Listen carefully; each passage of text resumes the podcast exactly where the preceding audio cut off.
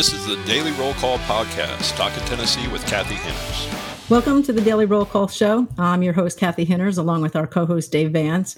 Uh, we have so much to talk about today.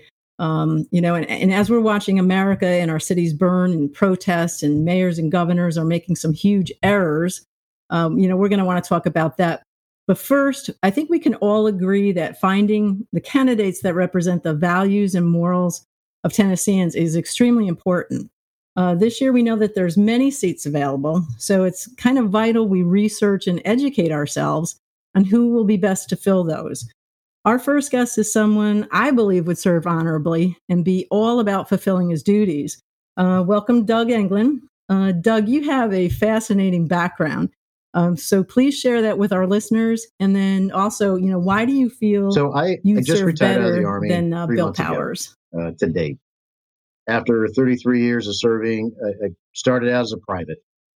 Came in and enlisted right out of high school, and here I am 33 years later running for state senate here in District 22, which is Montgomery County, Houston County, and Stewart County here in Tennessee.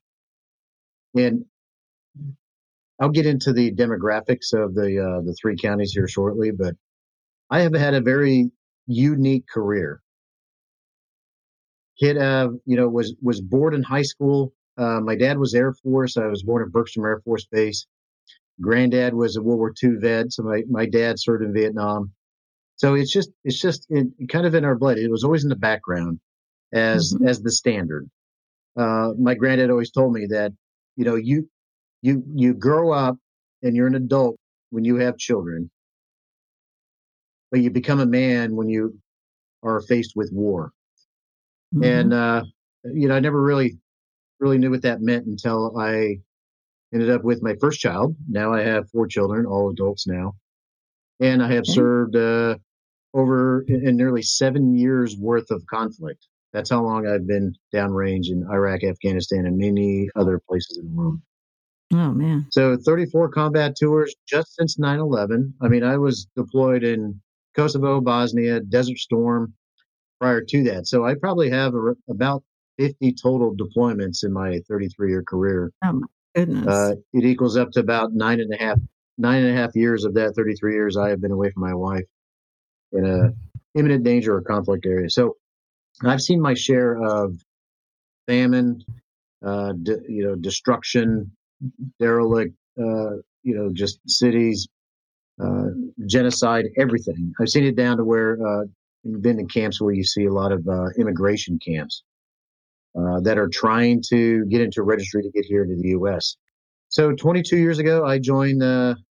I've been in flying uh, helicopters for a while. 22 years ago, I joined the special operations world, and ended up being the, the lead pilot and and was a part of uh, very some very high is very high value targets out there.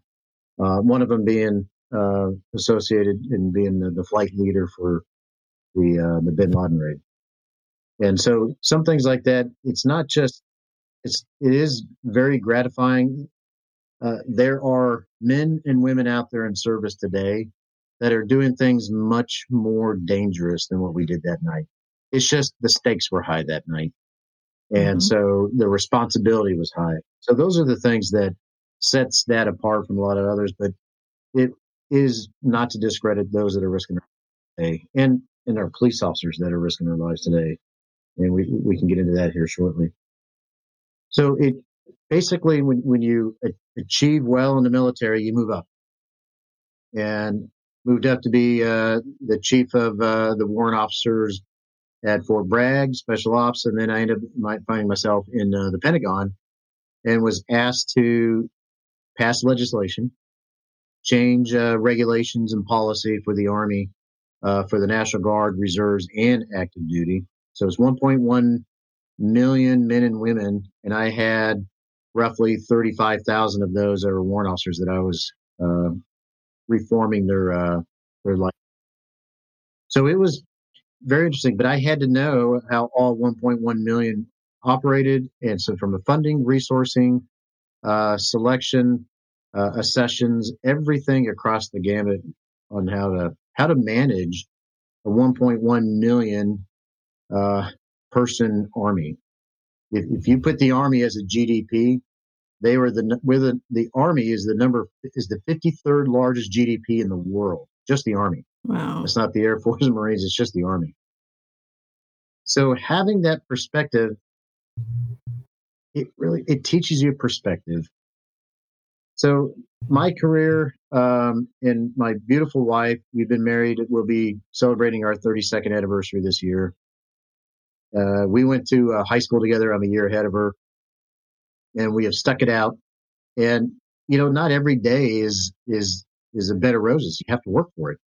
You have to remind yourself that uh, that you love each other.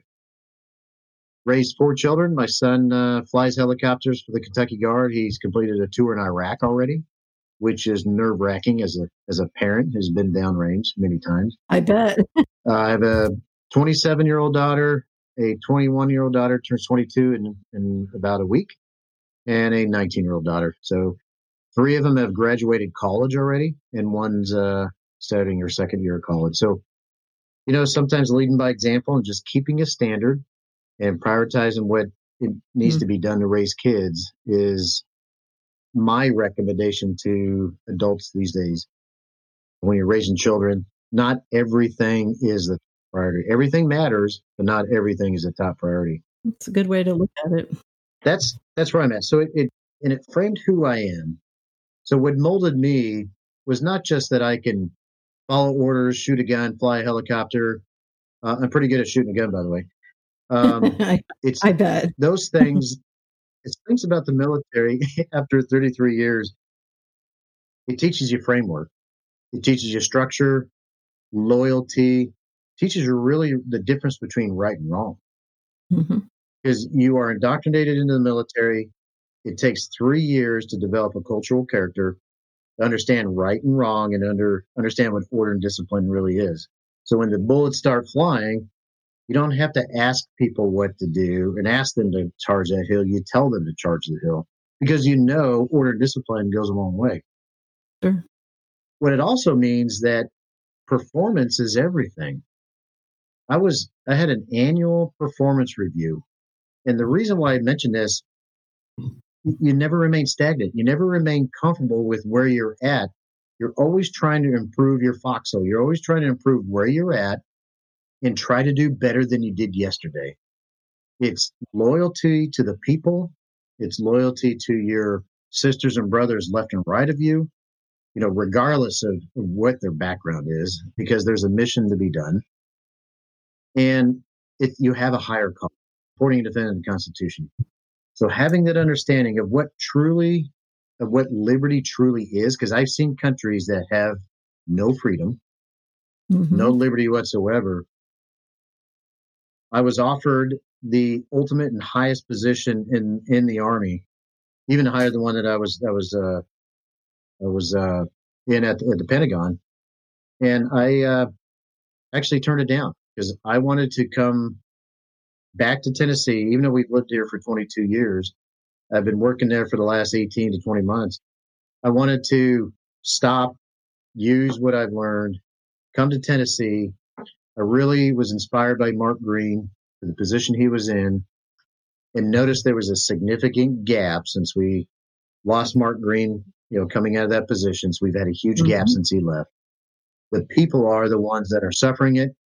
And I absolutely feel like I have the right tools to fix that and get us on track and get our state back to where it needs to be.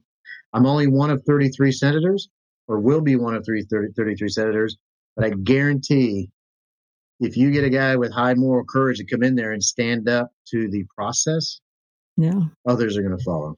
And, and, that's that's what we need, Doug. And I'm sure that's one of the reasons why you know you've chosen to do this. Uh, we we watch. Um, you know, men and women running their campaigns, and they seem to say all the right things at the right time. Uh, you know, but then, as you pointed out, the loyalty is so important to your constituents, and I think that's just ingrained in you as a military officer. And um, you know that that's just a fantastic uh, several years of a, of a resume. I mean, that's that's so impressive, and I think it's very important for our elected officials to have some military experience. I think that's that's just you bring so much more to the table than than just someone who has no idea how structure and loyalty and respect and, and you know all those things come together and will shine. And, and so i think that's wonderful. Now one of my questions though you know we saw thousands uh, descending on nashville last weekend for you know a peaceful protest but that eventually turned violent towards the end. Um, how do you feel you know the mayor and the governor uh, handled this? And and how would you have you know maybe done that things a little different? Let's take a step back. This is how my mind works. I, resourcing needs to be dedicated towards predictive analysis.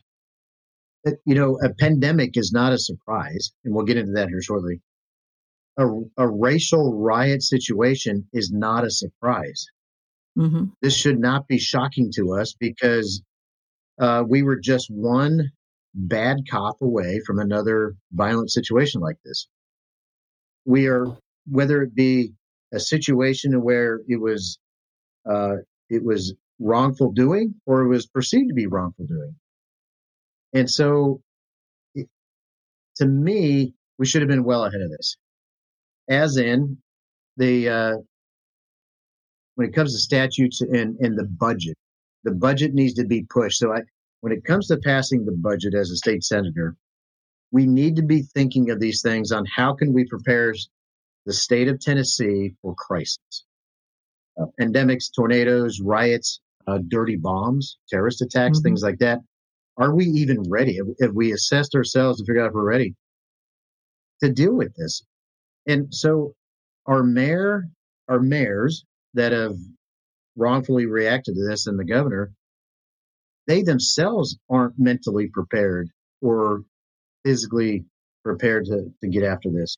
So when this mm-hmm. right happens, there, there should be a briefing. It should be, you know, pull the book off the shelf, riots 101 and start going through. Guess what? Oh, hey, a year and a half ago, we, we rehearsed this. We know what mm-hmm. to do. It's the level right now. It's becoming violent. We got to call the National Guard and bring them in. We need to actually start a, a, reserve deputies, get them involved. And guess what? They're trained on how to react to, to riots. So we need to brief. And here's how I think about this when it comes to riots, there's wrong, right, and just illegal. Mm-hmm. Now, I do know it's wrong. Racial profiling, racial discourse, racial injustice. And that's that's both ways being in the military, I've seen racial injustice and racial profiling go both ways. And I will tell you, it has been 100% intolerable. It is a no tolerant zone when it comes to racial discourse. Hmm. Right. It, you get yourself kicked out of the military because of it.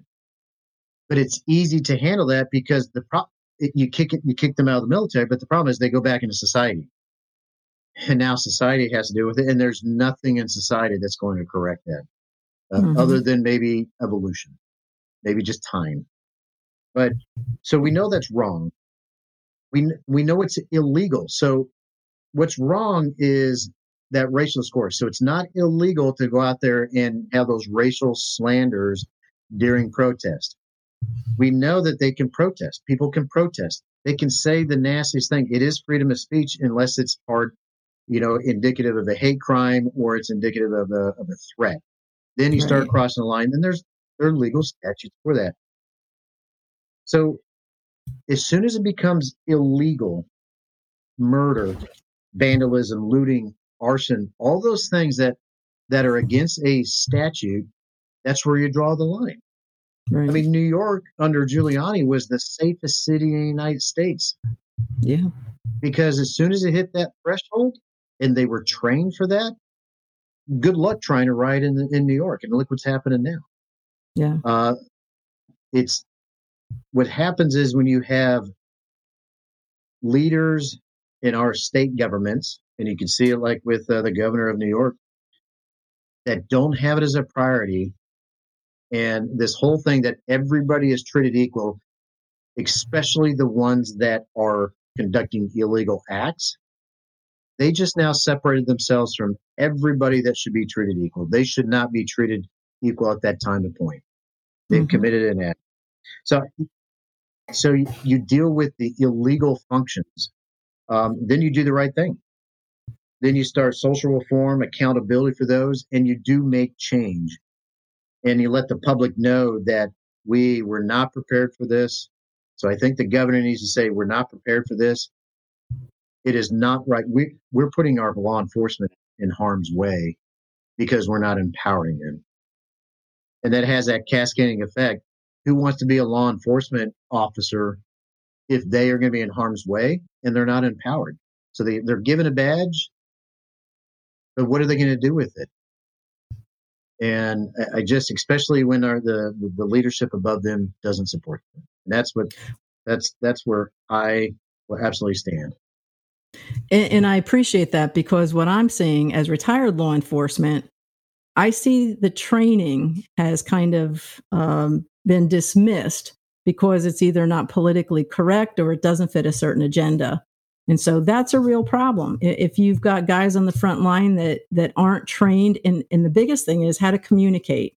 You know, communication with protesters uh, is is vital to maybe you know kind of bring something down, to disengage somebody, or to kind of make it a little uh, less, um, you know, anger, bring down the scale of anger a little bit. So you know, I, I do agree with that. And so, what actions, though, should you be taken to that you think should sit to keep citizens safe and our property secure during this period of riot? Because I don't believe it's over by any stretch. Um, you know, they're exploiting the death of this man, George Floyd, and, and by doing this. So, what kind of actions do you think should be in place to help prevent that? Well, here's so there's judiciary committees and and and I, I know where my strengths and weaknesses are. I know my strength is passion for doing something right. And I know that there are much smarter individuals that have a legal background, like um, out in uh, in Paris, Tennessee. We have a great representative out there that does have a judicial background, and I would rely on, on teaming with them to figure out how do we how do we now enforce the law for those that were vandalized, mm-hmm. that were now victims of these riots, and allowed them to actually allow those people that were vandalized to actually take action from a civil suit. You know, and, come to their defense because mm-hmm. If the police were called back because of a mayor, and now it just exposed and endangered the citizens that aren't rioting. I don't know how wrong that is to you, but it is wrong to me. We just now created more risk for those innocent bystanders. So, uh, from a legislative standpoint, let's get after this. And crime and punishment. I mean, there are books written about it. Those that conduct crime, if there is no punishment, you are not mm-hmm. going to curve. There's no bell curve for crime. It's just exponential. So punishment has to be in some sort of fashion where it's the state punishing the police or those that were vandalized. Allow them you know, increase the level of punishment against those that rioted against them.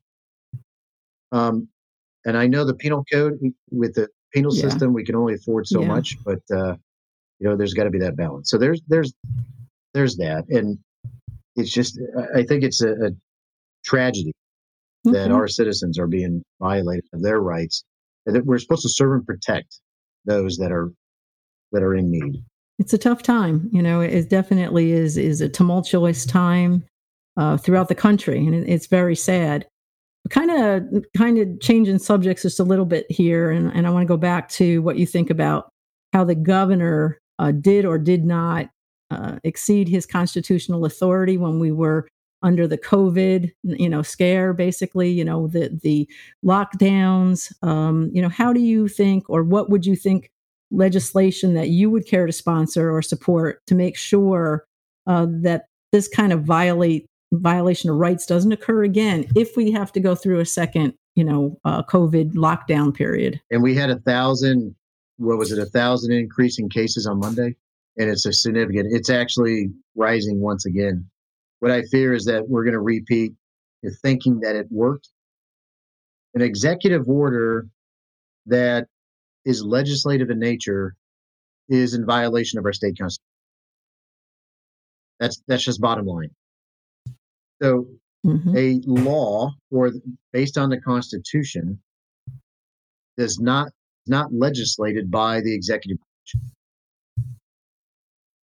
So a good leader, whether it be a military leader or just a leader within our our chamber, a good leader takes responsibility. There are some leaders within the House that have taken responsibility that we as legislators, and I'm speaking that because uh, you know we are going to win this, we need to take responsibility for the people. And as legislators, that's our specialty. We make law. The executive branch, you know, affirms or mm-hmm. confirms or denies, and we go back because it's the executive branch, the governor is is day to day operations.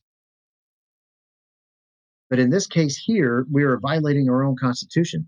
There are no provisos to the chapters, and really with our U.S. Constitution, with all the uh, the amendments. This goes back to my my original comment of, of preparedness. You know, a pandemic is nothing that is a shock. It should not be a shock. Now, there may be, you know, we have a first time governor. He may not even be used to these levels of decisions.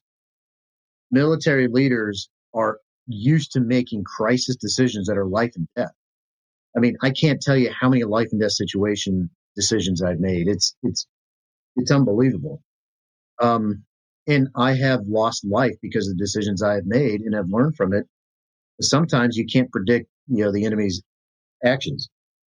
So dealing with with something of this nature, you know, I think initial reactions are always are never the first are never the right actions. The first news is never the most accurate news. And I think we have to be realistic too. If we are looking at it from dealing, you know, from a health standpoint, good luck trying to curve human nature over the last several thousand years.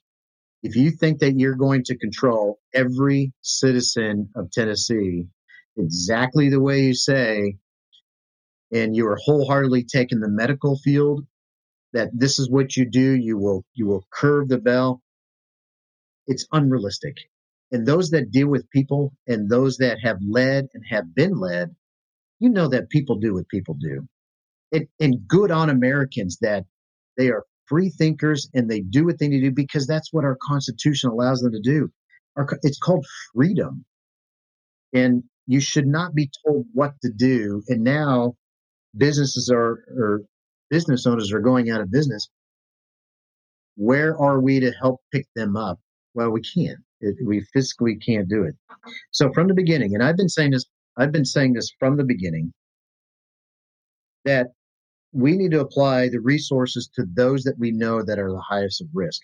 So if a pandemic emerges itself, it looks like it's, it could be coming back, we apply resources to those that we know that are at risk. You know, it's our elderly, it's the uh, those that have pre-existing conditions. And to me, the government is there to assist. Some people, you, the government is not there, is not to mandate. Now, laws are laws. The government is not to mandate how you live your life. If you choose to follow the CDC guidelines, guess what? The government now has provided every resource possible that if you stay home and you're unemployed because of staying home, guess what? The government has provided those op- those abilities to do that. Those are the things first is forcing you into that situation. The government is not there. The executive, more importantly, is not there to make law and govern you that way. So the, the number one thing that that has been done wrong was to dismiss the legislative branch. Understand the majority of the Senate are older than 65, but these processes need to be addressed that we can address and legislate virtually. What was happening for several months, though, during this pandemic was the governor was briefing what was going on to inform the legislators of what was going on and what law was developed in the form of an executive order to regulate the people. It needs to be that way. We got it. We got it backwards legislators still need to legislate, especially during a crisis like this. And I think we need to make sure the budget allows to legislate during crisis like this because we're only budgeted for session. And uh, that's that's the number one failure. If legislators were allowed to legislate I don't think the governor would have taken felt like it was his sole responsibility to take action because I don't think he had the background or the ability to make crisis action planning, uh, like I have learned, other military leaders have learned. Well, you know, I I do appreciate your service. I thank you for your service. Um, you, you know, I I can hope and wish you the best of luck because I truly feel we need more uh, like yourself in our state legislature, in our Senate, in our Congress, uh, and certainly in the role of governor. And um, you know, we we wish you the best here on Daily Roll Call. Great hour talking to uh, Doug Englen, who's running for state senate in District 22. He answered a lot of questions for us. And so uh, we're going to wrap this up. We hope that you enjoyed the interview, and uh, we'll see and talk to you shortly. This is the Daily Roll Call Podcast, Talking Tennessee with Kathy Henners.